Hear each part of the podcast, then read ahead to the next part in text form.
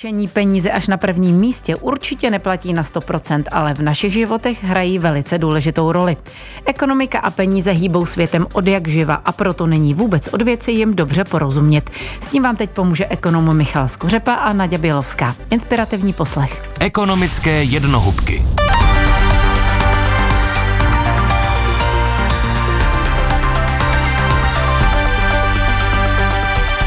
Loňských kontrol totiž vyplývá, že je často hlavním cílem čerpat peníze. Částka 150 miliard konečně splňuje parametry tzv. vrtulníkových peněz, po kterých se už tak dlouho volá. Když je nejhůř, tak je na centrální bance nebo vládě rozhodit peníze jen tak do ekonomiky, jen z toho důvodu, aby bylo čím utrácet a aby se podnikatelům vrátila naděje. Když ta Národní banka vám eh, negarantuje, jakou hodnotu budou peníze mít za pět nebo deset let, tak máte velkou nejistotu ohledně toho, co s penězi můžete dělat. Peníze. Dnes se podíváme na to, jak v ekonomice peníze vlastně fungují. Jsou totiž alfou a omegou směny a i když jejich funkce zůstává stejná, jejich použití se postupně mění. Dnes už často platíme bezhotovostně a stačí nám k tomu třeba jen mobilní telefon. Peníze byly vymyšleny proto, aby nám usnadnili směnu zboží a služeb a snižovaly tak práci a náklady, které by jinak se směnou souvisely. Jsou vlastně takovým univerzálním zbožím, které za to, co prodává, přijme každý. A používají se také k vyjádření účetní hodnoty různého zboží a služeb. Tolik tedy obecná definice. Svět peněz je ale mnohem barevnější a my se teď do něj vypravíme společně s ekonomem Michalem Skořepou, autorem knihy Ekonomické jednohubky. Michale, já už jsem ty základní funkce peněz zmínila. Byl ten výčet kompletní nebo nám peníze slouží ještě k něčemu jinému? Určitě tam patří ještě jedna věc a to sice, že peníze můžou sloužit jako e, sklad hodnoty takzvaný. To znamená, že v nich můžeme uchovávat to, co jsme předtím udělali, co nám někdo vyplatil nějakým způsobem. Můžeme takzvaně investovat, dá se říct. A pokud je třeba velká inflace, tak je to špatná investice, protože peníze ztrácejí hodnotu v inflaci. Pokud je ale například deflace, tak naopak získávají hodnotu. Čili úplně bych to nezatracoval jako způsob, jak investovat.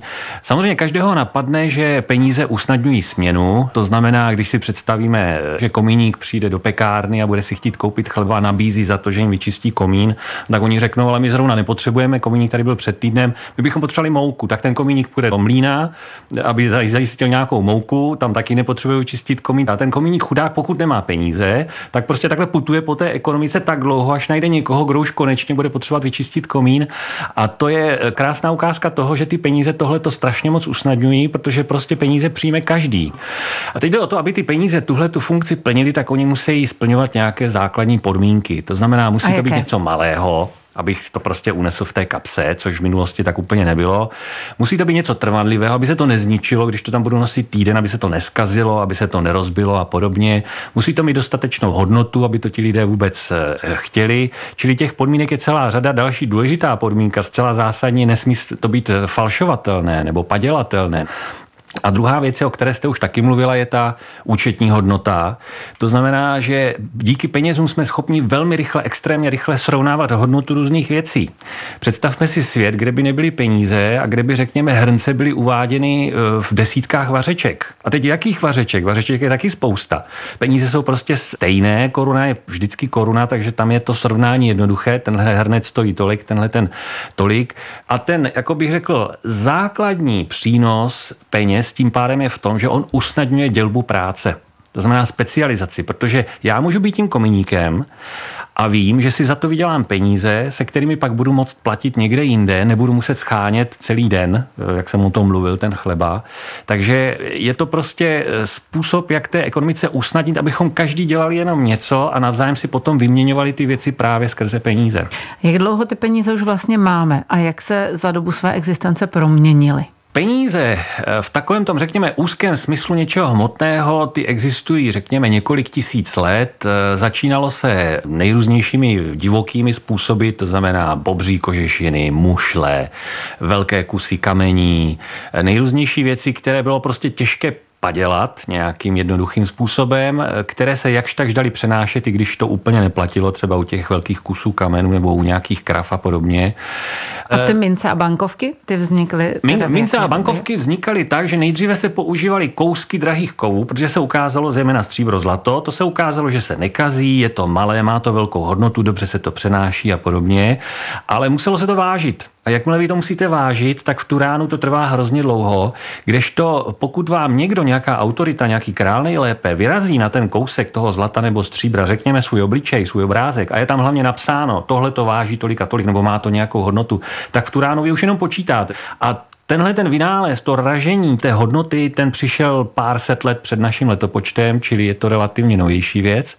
Ale vlastně, když se vrátíme úplně na začátek celé té historie, tak úplně prvními penězi byly vlastně bezhotovostní peníze a do dneška jsou.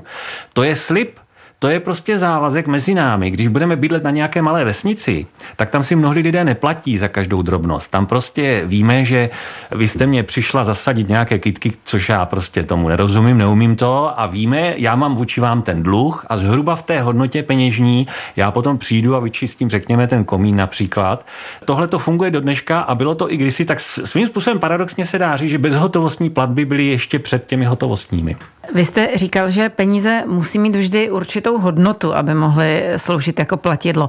Dlouho byly ty mince dělány právě ze zlata nebo stříbra, posléze byly peníze alespoň kryty zlatem, ale dnes už tomu tak není. Tak čím jsou peníze kryty dnes? Ta krutá pravda je taková, že peníze, a to nejenom koruny, ale i dolary, eura, peníze v podstatě ve veškerém rozvinutém světě nejsou kryty ničím. Jsou vlastně kryty jenom povinností ty peníze přijímat, to je taková ta legislativní úroveň zákonná, ale to by asi nestačilo. Podstatné je, že prostě my všichni věříme, že ty peníze prostě budou fungovat tak, jak fungují dneska. To znamená, já od vás dneska si tu stovku vezmu, protože věřím tomu, že za pár dní budu moct zase někde použít a zase někdo jiný si ode mě vezme. A pokud by se tohle rozpadlo, například pokud by se rozneslo, že je velmi snadné falšovat ty peníze, tak v tu ránu všichni víme, že se prostě celá ta věc bortí. Ostatně Lenin prohlásil, že nejspolehlivější způsob, jak zničit kapitalistickou ekonomiku, je zkazit peníze a mnohdy se to v historii používalo, takže je to v podstatě hlavně postavené na té důvěře. Já bych to přirovnal k tomu, když Indiana Jones jde po tom mostě v té průrvě a musí věřit tomu, že tam ten most je, tak stejně tak my používáme peníze a ty peníze fungují, oni mají tu sílu jenom proto, že my věříme prostě, že budou fungovat a že tu sílu budou mít. My tu zatím o penězích mluvíme jakožto o bankovkách a mincích. E, počítá se mezi ně ještě něco dalšího? Asi to nejdůležitější vidění je vidění centrální banky, která peníze používá pro nějaký odhad toho, jestli v ekonomice může nastat nerovnováha nebo nemůže. A centrální banka do peněz řadí cokoliv, dá se říct, za co se dá velmi snadno a rychle koupit něco dalšího. A to jsou nejenom teda bankovky a mince, ale dneska samozřejmě všichni dobře víme, že se dá platit bezhotovostně, takže do peněz je potřeba zahrnout i všechno ostatní, čím se dá platit rychle, nejenom bankovky a mince, a rychle se dá platit při nejmenším vším tím, co máme na běžných účtech. A teď je otázka, jestli tam budeme chtít zařadit třeba i peníze, které jsou na termínovaných účtech, protože ty v jistém smyslu jsou taky k dispozici, možná ne tak brzo nebo pod nějakou pokutou, ale pokud bychom všichni najednou se rozhodli, že budeme hrozně moc nakupovat, tak vlastně možná tam patří i ty termínované vklady a další různé finanční produkty. Prostě je to cokoliv, o čem víme, že velmi rychle budeme možnost s tím zaplatit, když budeme chtít. Kterých těch peněz máme víc, těch hotovostních nebo bezhotovostních? Daleko více těch bezhotovostních, je to řádově pětkrát, šestkrát víc, zase znova podle toho, co tam všechno zahrneme, ale vlastně ta hotovost dneska už hraje menšinovou roli, řekl bych, objemově. Jak dlouho si myslíte, že ty klasické bankovky a mince ještě budeme používat a potřebovat? Ten trh samotný, tam je podle mě docela vidět jasně, že tím, jak postupují ty technologie, tak se ukazuje, že vlastně čím dál větší část těch transakcí bude bezhotovostních. Prostě je to jednodušší, je to bezpečnější, je to levnější a podobně. To je taková ta vůle ekonomiky, řekl bych, taková ta jaksi neviditelná vůle nás všech. Druhá věc je, že e, určitá část naší populace, ať už je to v Česku i v některých jiných zemích, tak přece jenom má určitý odpor k tomu bezhotovostnímu placení, protože tam je prostě vidět, odkud kam ty peníze šly a to se některým lidem nelíbí, některým lidem je hrozně sympatická ta anonymita hotovosti. Takže je otázka, jestli tahle část té společnosti bude schopná prosadit do zákonu, tak jak se to dneska děje. Dneska to tak vlastně je, že dneska je povinnost přijímat hotovost, kromě nějakých výjimek. Tak je otázka, jestli prostě tohle to zůstane eh, v platnosti i do budoucna, ale já si myslím, že každopádně hotovost samotná nikdy nezmizí ze světa.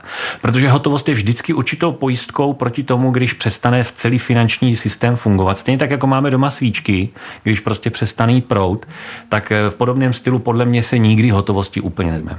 Posloucháte ekonomické jednohubky s Naďou Bělovskou a Michalem Skořepou. Rozumět jazyku ekonomiky vás naučí každý víkend na Plusu a také v aplikaci Můj rozhlas a dalších podcastových aplikacích. Svět peněz se dnes v našem rozvinutém bankovním systému, který v praxi finanční toky spravuje, hodně zmodernizoval a změnil. Peníze dává do oběhu centrální banka. Jak vlastně centrální banka určí, kolik peněz by přesně v ekonomice mělo být, aby jí to co nejvíc prospívalo? To je v podstatě otázka na základ měnové politiky, ale stručně řečeno, centrální banka se snaží dosáhnout toho, že v rukou té poptávky, to znamená zejména domácností a firm, bude právě tolik peněz, aby to vedlo k poptávce, k nákupům, ke chuti nakupovat, která bude zhruba odpovídat tomu, co je schopna prodat v tu chvíli vyrobit nabídka, ať už je to domácí nebo dovážená nabídka aby tam byla rovnováha mezi těmi dvěma jaksi protivníky v úzovkách v té ekonomice, což je nesmírně e, složitý úkol samozřejmě, má to spoustu nejrůznějších háčků, ale v zásadě prostě tím cílem je, aby ta poptávka v tu chvíli, ta palebná síla poptávky nebyla ani příliš velká ve srovnání s tou nabídkou, ani příliš malá.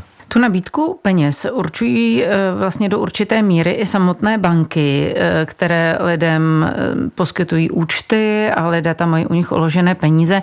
Nicméně banky jim také mohou poskytovat různé půjčky a úvěry. Jak tím mohou tu nabídku peněz výrazně zvýšit? Vlastně ten samotný objem peněz, který máme v rukou, buď teda v peněženkách doslova, anebo někde na účtech, tak je z poloviny vlastně pod naší kontrolou. Tu druhou polovinu tvoří banky, protože když já přijdu do banky a požádám požádá tam o úvěr a ten úvěr dostanu, tak ta banka vlastně udělá to, že na jednu stranu si zapíše, ano, pan Skořepa mě teď dluží tisíc korun na novém úvěru a na druhou stranu mi těch, těch tisíc korun vloží někam na nějaký vklad. No a v tu ránu, protože to je na vkladu, pravděpodobně na běžném účtu, tak v tu ránu vlastně jsem já ve spolupráci s tou bankou zvýšil objem peněz v české ekonomice o tu tisíci korunu, takže je to naprosto na nás dvou, na té bance a na mě.